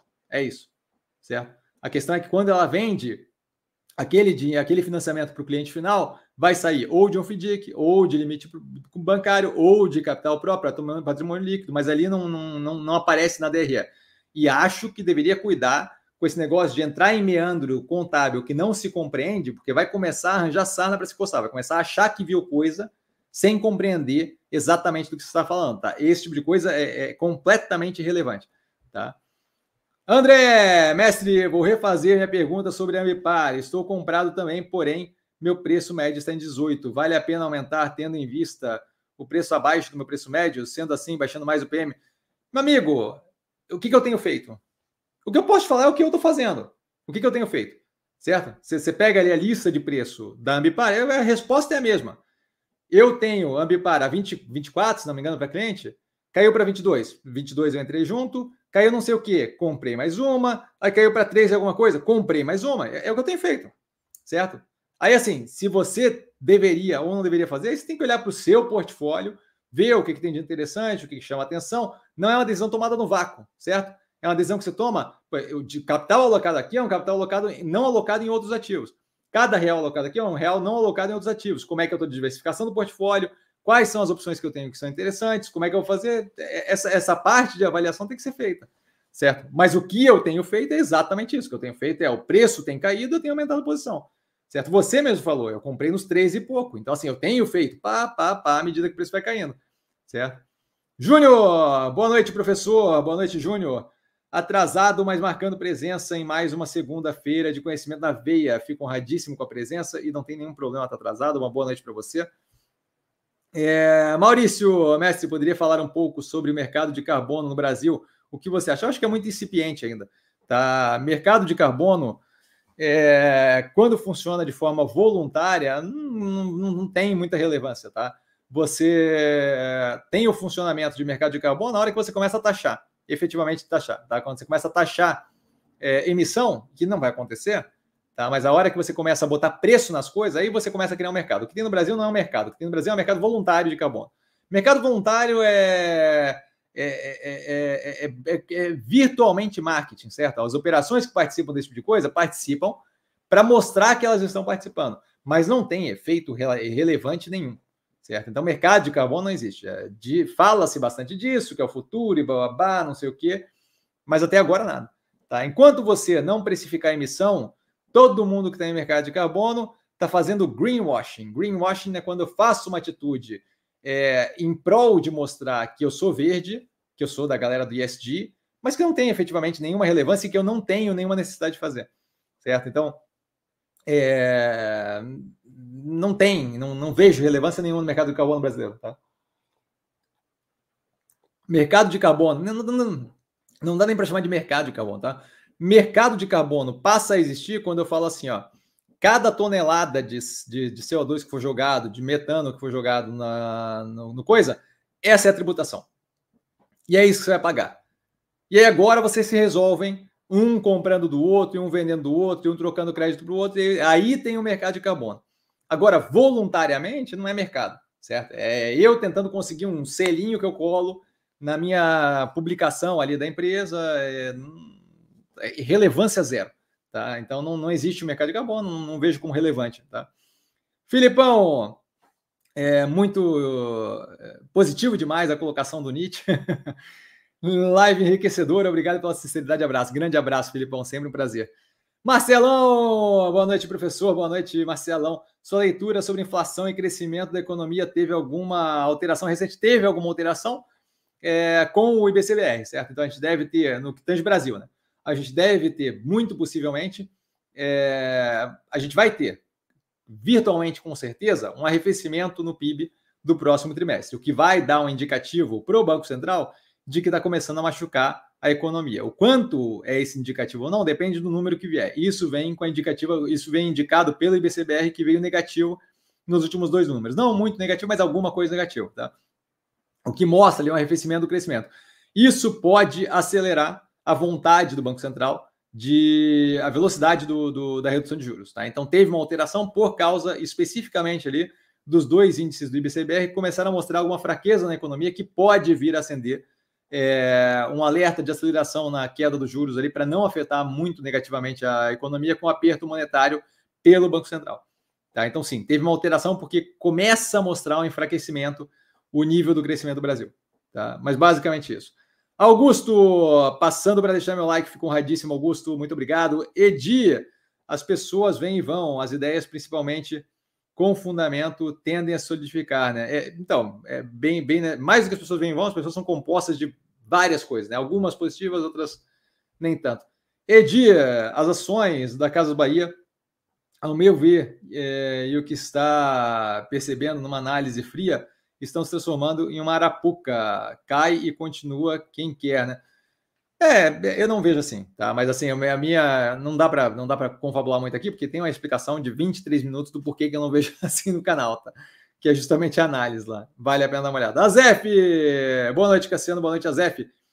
Estou formando em direito, mas bolsa me chama muita atenção. O que você acha dessas provas? CPA 10, CPA 20, CA, etc é, estou pensando em fazer para conseguir entrar nesse mercado de trabalho? Então, eu não tenho nenhuma dessas, tá? É, eu fiz o. Eu fiz o. Quando, logo que saí da faculdade, eu fiz é, prova de agente autônomo de investimento. É, dinheiro jogado fora, assim. É, não vejo qualquer. Pra, pra, assim, ó, se você tem a necessidade de fazer uma prova dessa para conseguir o cargo na empresa que você quer, você deveria fazer, porque é um, é um pré-requisito e pré-requisito é pré-requisito. Agora, a, a, a, é uma prova. É como fazer vestibular. É como você me perguntasse ah, o que você acha de eu fazer vestibular e tal. Eu acho que se você precisa daquilo para entrar num curso, faça. Se você não precisa para entrar no curso, agrega zero. Você vai estudar um monte de coisa que você nunca vai fazer uso, certo? Esse tipo de prova é o tipo de prova que o ChatGPT passa gabaritando. Então, assim, é, ter esse tipo de, de, de, prova quer dizer zero. Ter esse tipo de prova quer dizer que você sentou a bunda na cadeira e estudou por tempo suficiente para passar numa prova, para decorar as coisas e passar numa prova. Então, com relação a, a engrandecimento de, de, de, conhecimento, é zero. Com relação a ter um pré-requisito que talvez você precise para um ou outro emprego, ótimo, show de bola. Certo? Meu, os empregos que eu tive nunca necessitaram de nenhum tipo dessas, de, de, dessas provinhas. Tá? Mas eu, eu, eu não tenho qualquer interesse nisso, agrega zero é um nomezinho para botar no LinkedIn, que, é, que, que, é bonitinho, passa uma ideia de qualquer coisa, mas não é uma prova. Certo? É como passar no vestibular. É, não vejo qualquer, qualquer, qualquer relevância. Certo? É, então, assim, é, se for para conseguir emprego, ótimo, senão não vejo. Não é isso que vai fazer você entender economia, investimento, nem nada disso, tá? Jorge, com o follow-on, a Aeres não se torna interessante? Eu não sei, é justamente a análise que a gente deve ter aí. A Aeres é uma das que vai ser analisada nesse final de semana. Tá? Então, é justamente essa análise que a gente vai ter. Anderson, e qual a vantagem de fazer essa mudança de CDCI para o FDIC? Isso está explicado na análise, está explicado em outros vídeos. Basicamente, você antes tinha o financiamento dos clientes por um banco, o que coloca o risco daquele financiamento aos clientes que você concede crédito no limite bancário. Quanto mais eu tenho ali, mais o banco se sente é, vinculado através de empréstimo à operação em questão, o que me permite, me, me, coloca um teto. Eu não consigo continuar crescendo o número de empréstimo, porque o banco eventualmente vai falar: não, eu não posso emprestar mais do que isso, certo? E aí o banco acaba dependendo da tua qualidade de empréstimo para o cliente final, o que para a gente é bem positivo, porque a gente, o a Grupo Caso Bahia empresta muito bem, então não é um problema. Mas quando eu jogo a mercado, aí a coisa fica muito mais ampla. Por quê? Porque se eu jogo, se, se tem um banco que tem 5 bi de empréstimo de é, intermediado para os meus clientes, é uma coisa ele tem ali, querendo ou não, um risco intrínseco naquilo ali, que é as perdas e tal, que, nossa, é muito controlado, mas ainda assim, não tem como aumentar muito, porque começa a pegar o risco lá para a instituição financeira. Não, posso, não pode simplesmente apostar. Quando eu jogo a mercado, eu tenho diversificação das fontes de financiamento gigantesca, de modo que é, todo mundo que participa desse fundo de direito creditório pode comprar a cota que se sente confortável e nunca acaba a gente para jogar dinheiro ali. Tirando é, é, um, um, tamanho absurdo de FDIC, aquele, aquele financiamento eu consigo continuar aumentando, aumentando, aumentando. Lanço mais um FDIC, lanço mais um FDIC. Quando eu estou jogando a mercado, é, uma, é, é, mais ou menos a diferença. É que, que, aqui no caso não dá para entender como dívida, certo? É CDCI, é, é, a operação está intermediando. Mas é mais ou menos a diferença entre tomar dinheiro com um banco e ter todo aquele capital que você toma de dinheiro centralizado numa instituição financeira, sendo o risco da instituição financeira, ou tomar é, por debenture, onde eu distribuo aquilo para um monte de parte é, o que, o que torna ali o risco muito menos concentrado para as partes que estão financiando a operação. De modo que, através de um FDIC, eu tenho muito menos risco concentrado e, justamente por isso, eu consigo ter acesso a muito mais capital de forma muito mais fácil. Tá? Mas isso daí está explicado na análise da, do Grupo Caso Bahia no canal.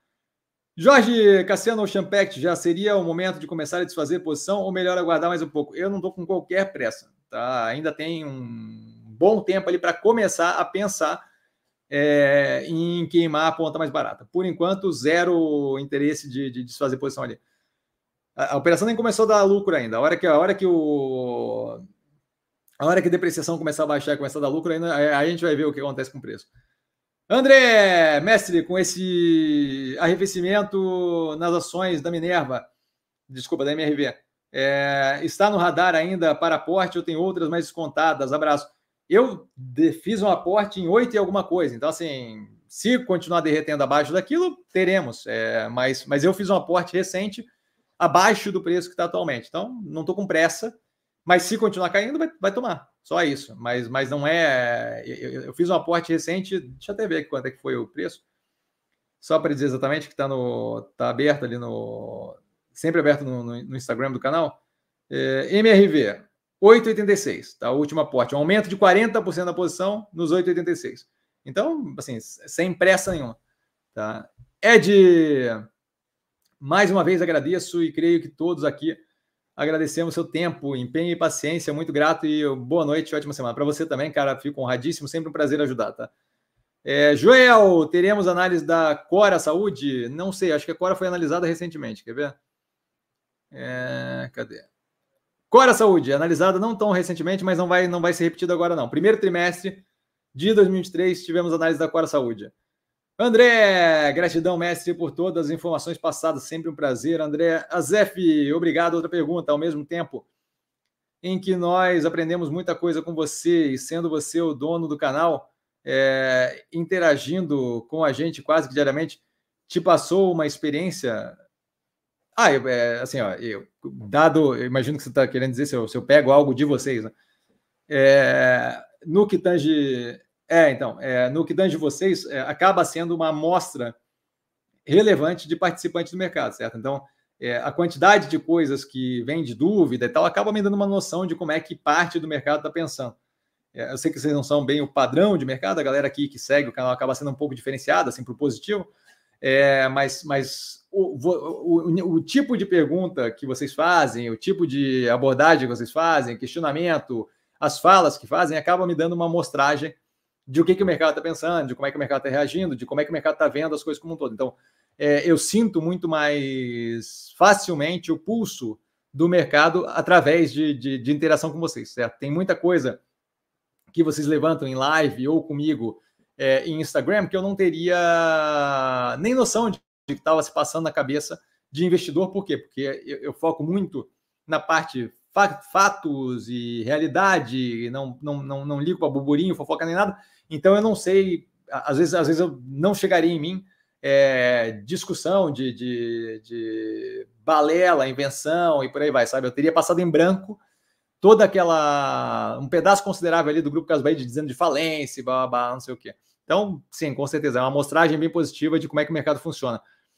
Joel, ah, e obviamente tem me ensinado cada vez mais a, a, a como, como, como é, melhorar a capacidade de passar conteúdo, certo? Você, você, acaba vendo ali o que funciona e o que não funciona com as pessoas à medida que você vai aprendendo. O Short, o Real agora, que tem um monte no canal, veio justamente da questão de que tem muita coisa que, para mim, é óbvio que não é óbvio para todo mundo. Então, esse esforço que eu tenho feito de, mesmo que em vídeos curtinhos, é, dar um pouco mais de informação e um pouco de avaliação de coisas que para mim acontecem e que são bem é, normais e não chamam atenção, mas que para as pessoas que estão acompanhando o canal precisam de um pouco mais de mastigada e, e explicação, aquilo ali tem, tem, tem ajudado também.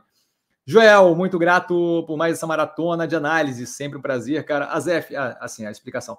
Galera, por hoje ficamos por aqui. Precisando de mim, sempre no arroba investir com sim. Um beijo para todo mundo. Tá? Amanhã temos os seleções dessa live aqui no canal.